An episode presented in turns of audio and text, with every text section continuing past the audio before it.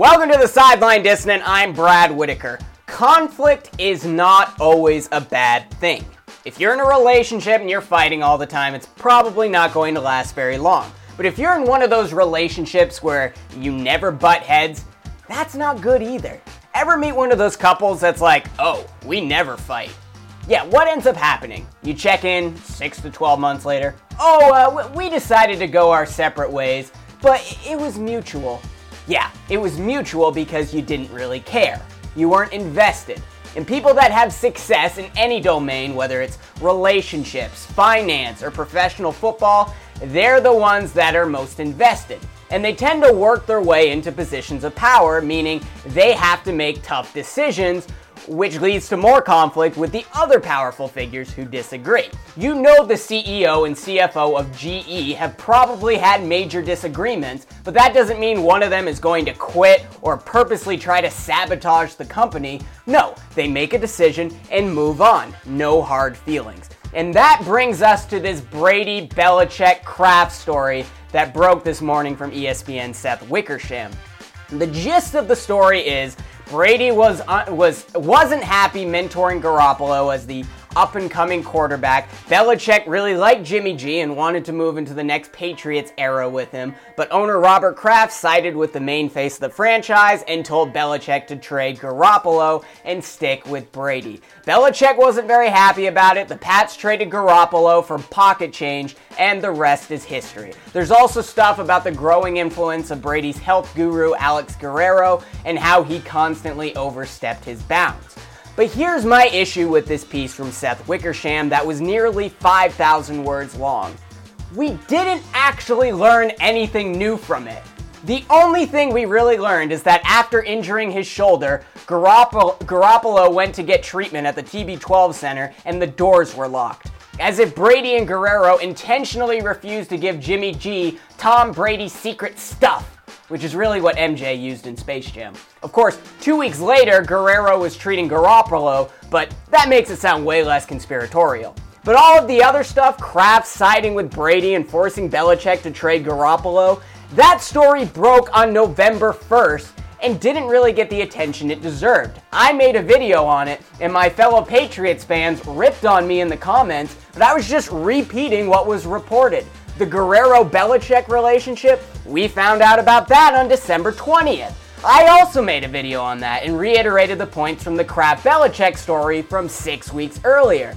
I'll make sure to link both videos in the description. Other stuff uh, from the Wickersham story. Uh, uh, Tom Brady is acting religious with the TB12 method. That's not new information either. Read his book, which came out four months ago. It's a 300 page infomercial telling you what to eat and trying to get you to buy marked up resistance bands that say TB12 on them.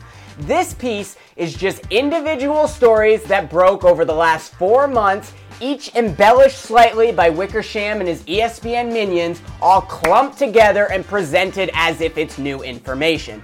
And it's so over the top. Let me just read a quote from the beginning of this story. Uh, remember when Brady blew up at offensive coordinator Josh McDaniels in Buffalo after he missed on a pass to Brandin Cooks? Yeah, you're going to see Josh is like, uh, you had the end cut. He was open. And Tom's like, you know what? I know he was open. Uh, you know what? I know he was open. I know it. I'm just Tom. I just I just telling. Well, for some reason, they tried to connect that incident to the stuff between Belichick, Kraft, and Brady, even though they have nothing to do with each other.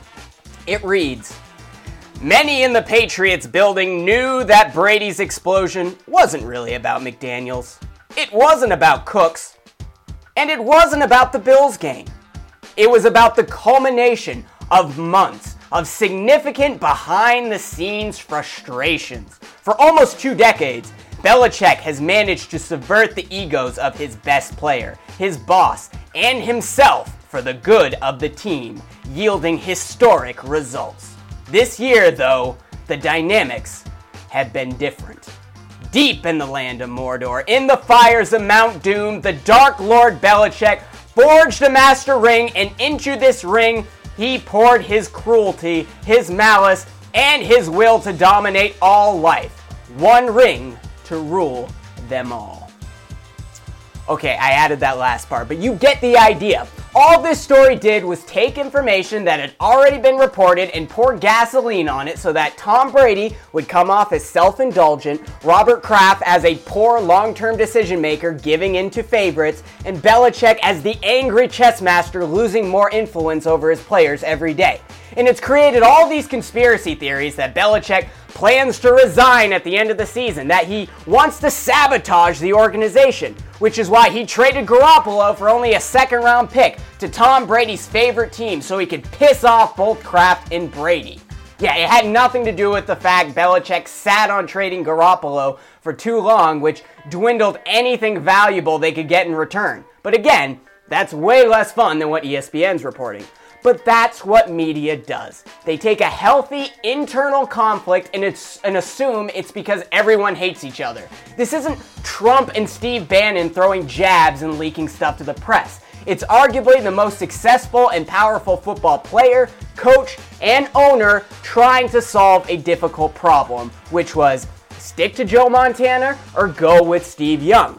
Unlike the Niners, the Pats picked Montana and moved on. No need to regurgitate the past in a lazily put together hit piece. But it's okay. Seems like every time the Patriots begin to make a postseason run, ESPN comes out with one of these takedown stories, and all it does is fire players up and give them bulletin board material. I think Adam Kaufman said it best. Last year, Tom Brady sat stewing for a month while he couldn't interact with the Patriots. Most everyone outside New England and some within called him a cheater. His reputation and character were questioned often, all the while his mom was battling cancer. But now he's distracted. I think the Patriots are going to be just fine.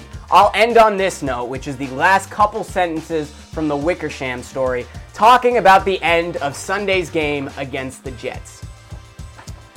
It didn't look like Belichick's last regular season game as the Patriots head coach, but several coaches and staffers later remarked to one another that it felt as if it could be.